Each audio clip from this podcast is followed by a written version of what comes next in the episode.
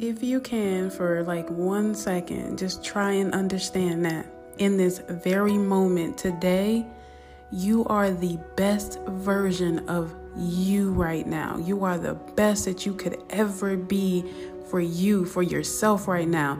No matter where you are right now, you are the best version of you because tomorrow is not here yet.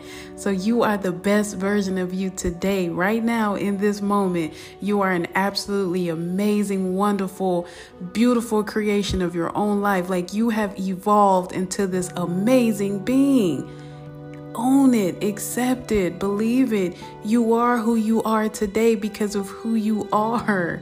And you're always evolving and evolving and becoming better and better and better. So, today, you are exactly where you are supposed to be. You are being exactly who you are at your best self today.